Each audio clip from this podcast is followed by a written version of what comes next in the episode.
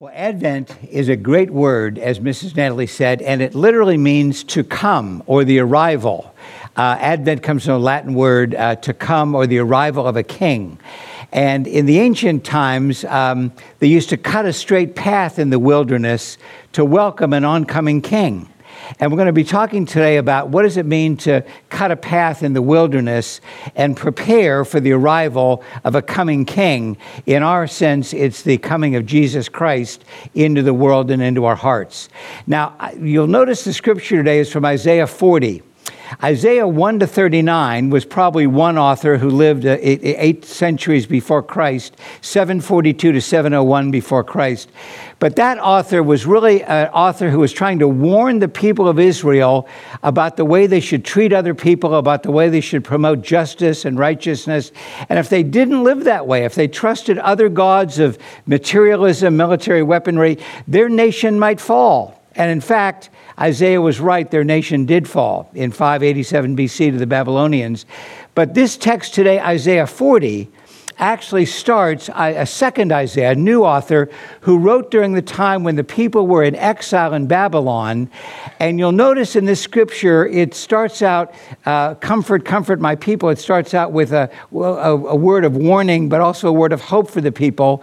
But this time is it's really a, word of hope that the people are going to be restored, that a new king, Cyrus of Persia, is going to come and defeat the Babylonians. But even more importantly, a Savior is going to come who's not only going to save the nation of Israel, but is going to save the whole world. So our scripture is going to come up on the screen is Isaiah 40, 1 to 5.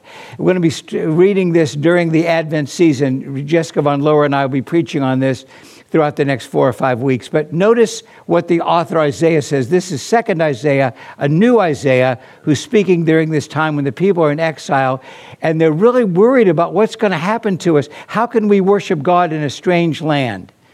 This is where we pick up the story. Comfort, oh, comfort my people, says your God.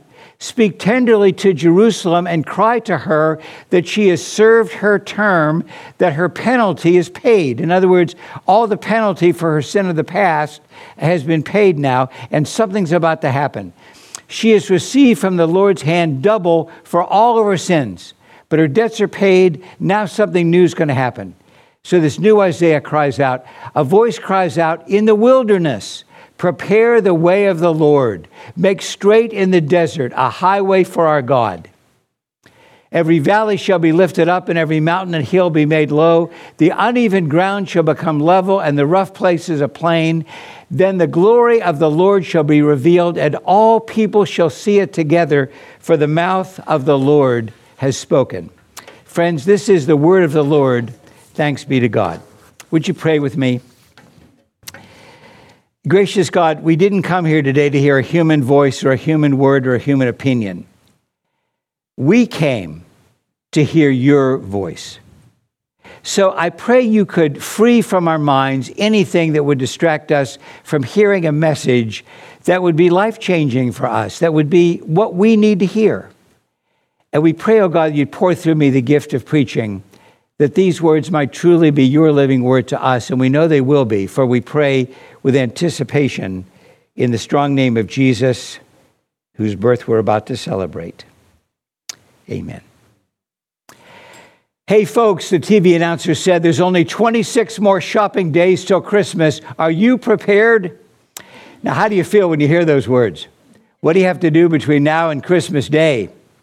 You know, when we think of preparing for Christmas, we think of buying gifts and wrapping gifts. We think of getting the lights out of the attic or the basement and getting the ladder out and putting up all the lights on the house, or, or then the burned out bulbs we need to replace. And, and then we also think of the Christmas card list and getting the appropriate Christmas card list uh, ready, and then getting the card, the pictures on the card, the writing on the card. What are you going to say? And then to whom are we going to send these cards? And what if people have a change of address and then we got to get a new address for them? Is anybody anybody depressed yet? We're trying to figure out all this about Christmas. But you know what the single greatest worry and anxiety producer is about Christmas? It's not buying the gift or wrapping the gift, it's selecting the gift. In other words, sociologists tell us that if we're not in a good relationship with somebody, if we're not doing well with somebody, or maybe we've neglected them this past year, we try to buy them a gift that would compensate for our lack of time with them. And so we spend more money on them than we ever would. By the way, I want you to know I've said to Bong Bingus and I've said to Willow Stevens, do not spend a lot of money this year on my Christmas gift. Just don't do it. I mean, I do not need a Porsche. I don't need a Porsche. A Jaguar, maybe, but not a Porsche. But isn't it interesting, all this emphasis on buying and shopping and what we're going to give somebody, what we're going to get for Christmas? Isn't it interesting that what we're celebrating is the birth of a baby born in a manger? And we're celebrating a baby who grew up to be a Galilean carpenter, never owned a home, never accumulated much wealth in our material sense of the term, and actually never had a lot of money to spend or paying taxes and so forth. He preached and lived a simple message, a message of love and forgiveness and grace and gratitude. And he didn't have a lot of material possessions himself. We celebrate that person by this materialistic extravaganza. And you know, we celebrated Black, Black Friday last Friday with all these millions and billions of dollars spent on all these things that we were accumulating. Black Friday is a time when the stores open. Do you remember Black Friday? It started in 1961 in Philadelphia, and it, it took dealer retailers from the red to the black. And people didn't think that term was going to catch on because of the racial implications of all that. So, but they tried to make it Big Friday, but they didn't work. People wanted Black Friday because the retailers went from the red literally to the black. And billions were spent on Black Friday. And you remember how in the 1990s the stores were opened at midnight on Thanksgiving Day, and you could go in at 10 o'clock or 11 o'clock and wait in line for an hour or two. And then at midnight or 12.01, the stores would magically open, and you get all these deals that you would be able to buy. And, and then came Cyber Monday back in 2005. And, and Cyber Monday created another billion dollars of, of, of income for the retailers. It started out with 0.5 billion, and now it's up to 10.7 billion will be spent t- tomorrow on Cyber Monday. By the way, if you act today, you can get a deal for tomorrow on Cyber Monday. You can get Samsung uh, earbuds for 40% off. By the way, lock the doors. I don't want anybody to go shopping now or take away the cell phones. I don't want anybody shopping during this sermon. Do you hear me? No shopping uh, during this sermon. But isn't it interesting, all this emphasis on materialism? So, what I want to ask you today is where and how are you going to prepare for the birth of the Messiah? If Isaiah could come in here, Isaiah would say, You know, we're preparing in the wrong way. Actually, instead of going faster and faster and getting busier and busier, trying to get all these things done, Isaiah the prophet would say, Slow down. Don't move so fast. Slow down and focus on the people of your life. Do not try to be the Messiah and meet all the needs for your family. You couldn't meet all their needs and expectations anyway. So slow down and anticipate the Messiah. Do simple things. Take time to read to a child or take time to read the Christmas story. Take time to, to buy a gift in the Christmas market and give to a poor person. Take time to do something different. And then Isaiah would say the place we should prepare is in the wilderness and you say, in the wilderness, what does that mean to prepare for the Son of God's birth in the wilderness? Well, what it means is, as I was saying earlier, that in the time of, of John the Baptist and the time of Isaiah, when a conquering king would come into an area, they literally take a sickle and they'd cut down all the brush and they'd get ready for the king to come so there'd be a king's highway. And they'd take the boulders out. If there's any boulders or rocks out, they'd take all those and move those out so the king could have access to the land. Unless I miss my guess, there's somebody here today who's got a relational wilderness you're living in. Maybe you've allowed some seeds and weeds of resentment or bitterness or anger at somebody, or you have a broken relationship with them. And what Advent is all about, what this adventure that Mrs. Natalie was talking about for the kids was, what this adventure is all about is, is allowing Jesus, the Messiah, to come in a straight path into the wilderness and maybe instead of those seeds of resentment and bitterness and anger that have been allowed to grow, that what if you took a sickle and cut those down and allowed love and forgiveness and a new beginning to grow? unless I miss my guess, there's somebody here who's got a boulder in their wilderness. They've got to remove those boulders, remove the impediment so the king can come. And maybe the name of that boulder is grief or addiction or a bad habit. And what Jesus is asking us and Isaiah is asking us to do is to, to remove that boulder out and, and replace it with new habits and new starts and new beginnings and new behavior patterns. Instead of focusing on the material, focus on the people. Advent means God with us. Emmanuel, God with us. Oh, come, oh, come, Emmanuel, we sing. God with us. What if instead of buying things for people or focusing on the buying, we focus on being with people? Advent's a time to write somebody a handwritten note. Uh, when was the time last time you got a handwritten note? It's it really means something. I got a handwritten note the other day and it means the world to me. Just a few sentences of somebody thanking me for something, but it means so much they wrote a handwritten note. Advent's a time to have some new behavior patterns. So write a handwritten note to somebody or or call them on the phone. They have somebody you haven't seen in a long time. You know, the wilderness is a rich biblical metaphor. The wilderness actually means a lot to me. When I think of the word wilderness, I think of my Aunt Ella and Uncle Win in Glen Burnie, Maryland. I'm an only child, and they're not biological aunt and uncles, but uh, my mother and dad, Carl and Hazel Tewell, used to go and visit Aunt Ella and Uncle Win in Glen Burnie, and because I was an only child, they took me with them. And Uncle Win was a meticulous caretaker of this farm. There were 15 glorious acres of, of rows of neat, tidy rows of corn and neat, tidy rows of beans and neat, tidy rows of strawberries and all these wonderful things that would grow there. And he was meticulous in his care for 14 of the 15 acres. But there was one acre in the back that Uncle Win didn't tend. He, he just didn't tend it. And weeds grew up and there were actually some empty beer bottles back there, and there was an old tire and a rusted out piece of farm equipment, and garter snakes would go back there, and little rodents would go back there. And the weeds grew tall, and it was an area that Uncle Win just didn't even care about. And you know, when I think about Advent, I think about that maybe that farm is a metaphor for our lives. I have a feeling if you went into a lot of our homes and looked at our records and looked at the way we live our life, I have a feeling 14 of our 15 acres of our life might be pretty neat and meticulous and well cared for, and, and we'd like it, we'd like to show it off. But but I have a feeling that way in the back, there's an acre that we haven't tended so much, and maybe we have some fantasies or some thoughts that we're not proud of or some behavior patterns we're trying to get rid of. And maybe there's some things in our life that, that aren't so good and, and we've been allowed to grow fallow back there. And what Isaiah is saying is go back there during Advent. Cut a straight path in the wilderness, remove the boulders and that, that old tire and the rusted farm equipment, and get rid of those beer bottles and cut down the grass and tidy it up a bit. And let the Savior come into that area because God wants to teach us something in the wilderness. It's in the wilderness areas of our life that God wants to teach us something if you think about it, the people of Israel wandered in the wilderness for 40 years. Now, 40 is a biblical metaphor for a very long time. The people of Israel were there for a long time. They wanted to leave Egypt, where they were captive, briskly walk across the wilderness and then go to the promised land.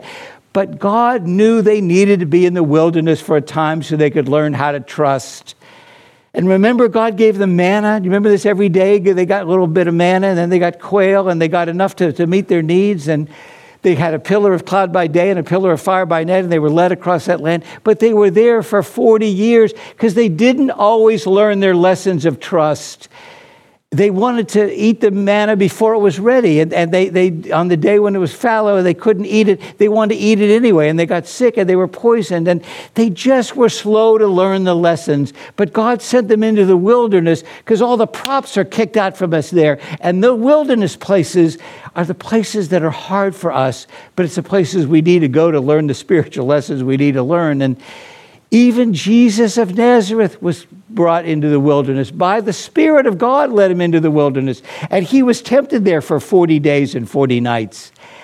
And if he hadn't been tempted, if he hadn't learned those lessons in the wilderness of how to deal with temptation, he wouldn't have been our Savior. Does that surprise you? Jesus had to go into the wilderness to learn some spiritual lessons because God had to get him ready to be the Savior. And if he hadn't dealt with those three temptations in the wilderness, he wouldn't have been able to be the Savior. And those temptations came back to him again and again and again in his ministry, even when he's on the cross, hanging on the cross, and they yelled to him, If you are the Son of God, come down from the cross. And I think he could have done it. But if he'd done it, he wouldn't have been our Savior. It was the fact he stayed on the cross and died for our sins, and then God raised him from the dead that he's the Savior of the world. But but see, we, we always want to move ahead and, and forget that Jesus was a human being who had temptations like every one of us have, but he had to go into the wilderness to learn the spiritual lessons to be the Savior of the world. So Jesus has more in store for us. God's got more in store for us than we could ever imagine. And maybe God is sending you and me into a wilderness place this Advent to do some spiritual work, to get some relationships right, and, and live a simpler life and learn the, the, the beauty of material possessions if they're given to serve and help someone, not just to win their approval.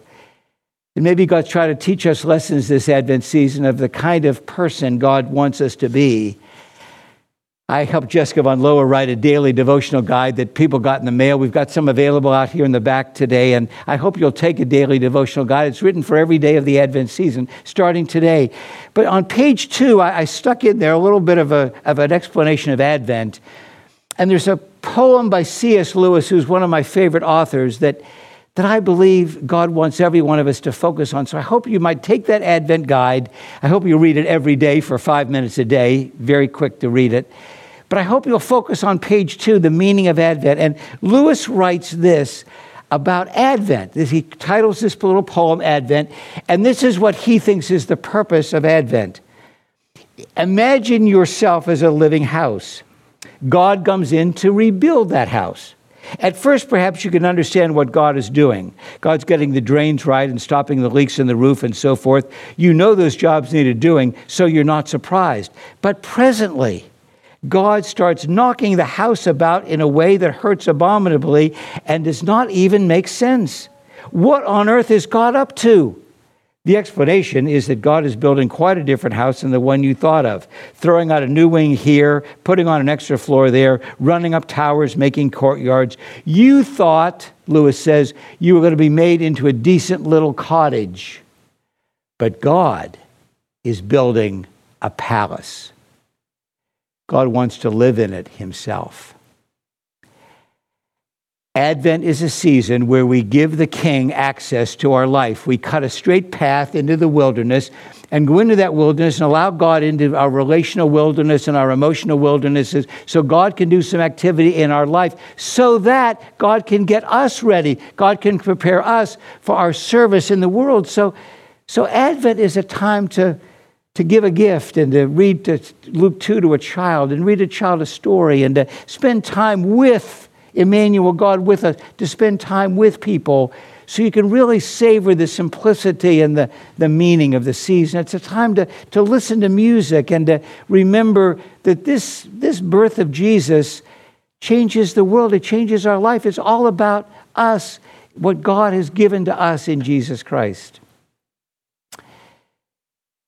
Well, folks, there's only 26 more shopping days till Christmas. Are you prepared? Where and how will you prepare for Christmas? Will you put Jesus back into Christmas this year? I close with a thought that I wish you could have all known my friend Steve Hayner. You know, Steve Hayner was a evangelical Christian in the best sense of the term. He was president of InterVarsity Christian Fellowship, and thousands and thousands of college students came to know God through Steve Hayner. But Steve was the kind of guy that when college students found out that he was a follower of Jesus Christ, they said, Now, if that's what a follower of Jesus Christ is, that's what I want to do. I want to follow Jesus because I want to be like Steve Hayner. How many people do you know you could say that about, by the way? But Steve Hayner was just that kind of guy, and he was an exemplary life, and he became president of Columbia Seminary near the end of his life. And I say near the end of his life because he's died. He was died at the age of 66 about five years ago. It was a real loss for me and all of us who knew and loved Steve.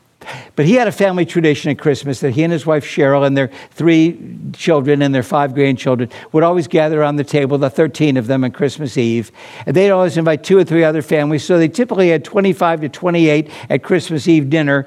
And they were all around tables and card tables. And, and during the dinner, which was festive and delicious and many courses, and then they all cleaned up and had dessert. And sometime during that time, the creche in the, in the living room, had a shepherd and a wise man and Mary and Joseph and the, the manger, the stable and the manger. But Jesus, the baby, was not in the manger.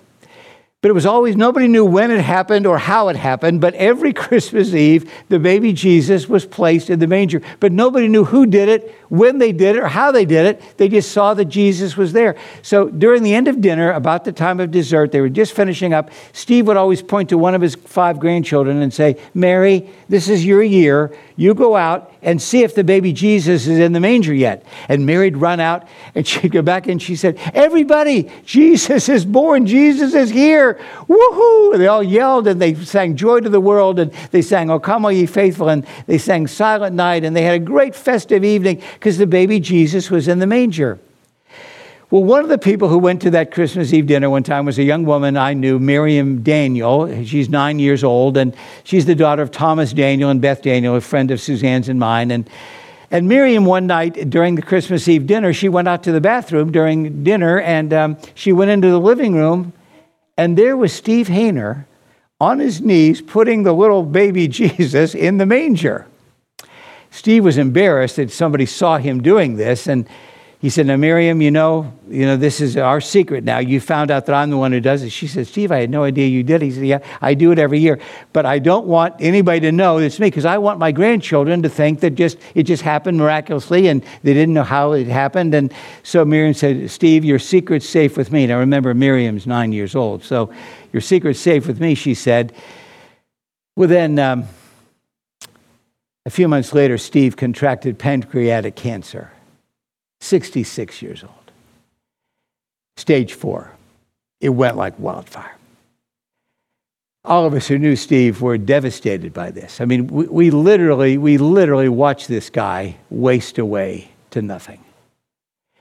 He was a soccer player, a judo person, an athlete. He, he did yoga. He exemplified health and joy, and yet he wasted away to nothing before our very eyes. But every day he wrote a blog on what it's like to have your last year of, of life on earth.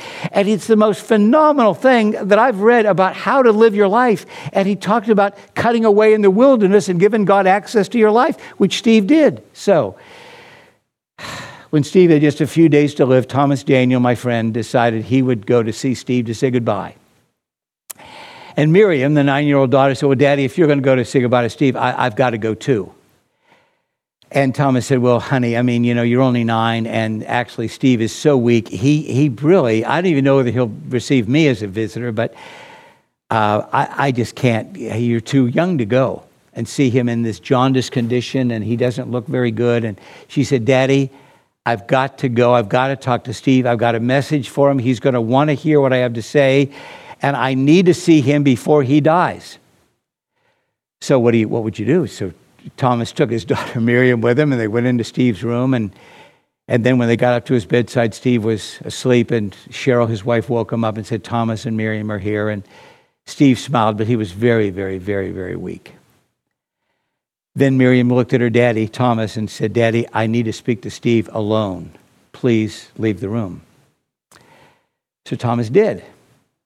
And Miriam Daniel, nine years old, goes over to the bedside of Steve and said, Steve, I know you're not going to live to see Christmas this year, and I'm very, very sad. But I just have to tell you do not worry. I will put Jesus in the manger this year because I don't want your grandchildren to forget that Jesus is what Christmas is all about. So, Steve and Miriam and Isaiah and John the Baptist would all say, Jesus is the reason for the season. Will we